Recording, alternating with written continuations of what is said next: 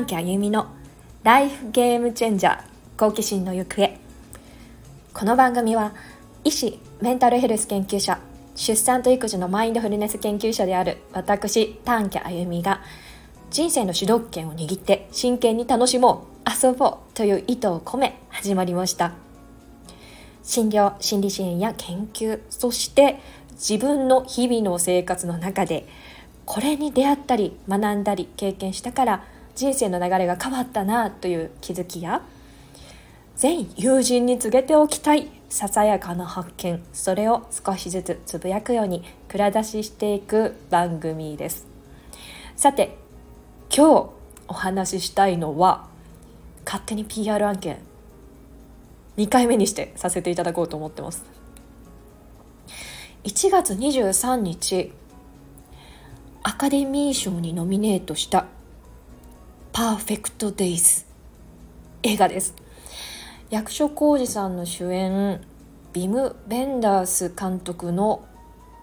こちらの映画、いや良かったんで勝手にね ピーアール させてもらおうと思います。このパーフェクトデイズなんですけれども、このアカデミー賞にノミネートされる前に言ったらもう去年のごがつ、にせんにじゅうさんねんのごがつにはカンヌ映画祭で男優賞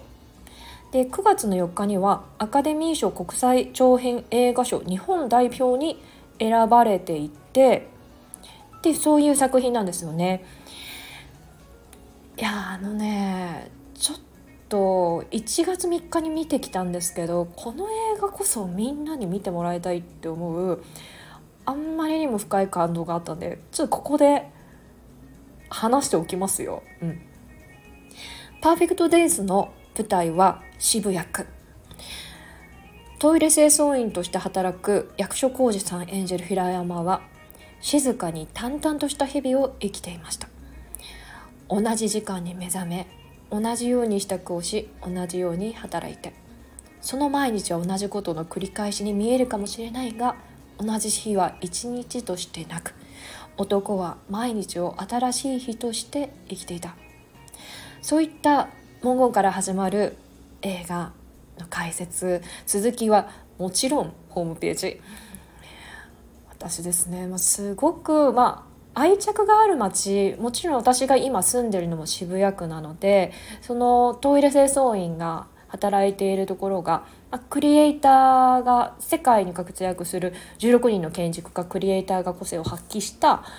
公共デザインですよね。ザ・東京トイレットっていうトイレを舞台にしたので、日頃から目にするところではあるんですけれど、あのね、主人公の人生が本当にほぼ語られることはないんですよ。だけれども朝目覚めて慣れ親しんだ仕草の間に微笑むこととか、ドアを開けて空を見上げていたり、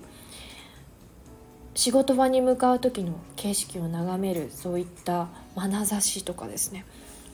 まあ何しろその日々の中で積み重ねた優しさがめちゃくちゃにじむ。で、本当にささやかなことなんですけれど、その小さなことを味わうような表情がですね、にじむんですよ。で、周囲の人々との関わりでその人生明らかにはされないけれども、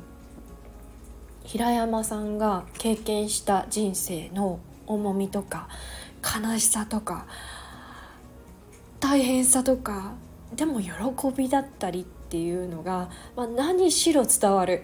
まあ、私たちの感受性を存分に引き出してくれるような感動作です。と最後に朝日を眺めながら運転する中で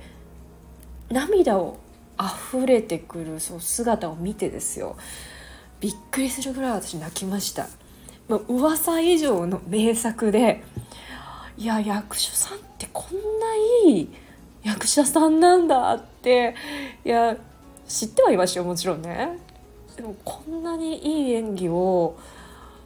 まるで生きているかのような、もう役所さんが本当平山なんじゃないって思うぐらい、こう勘違いするぐらいですよ。もうすごかったんですよね。だからパーフェクトデイズっていう、こう大きな大変な出来事が起こるわけじゃない、そういった中でもパーフェクトだっていう、そういった題名がよりしっくりくるラストですよね。だからこれがノミネートされるのはもう間違いなく納得納得のノミネート、まあ、アカデミー賞本当取ってほしいって思っている作品でした。今もちろん熱々でまだ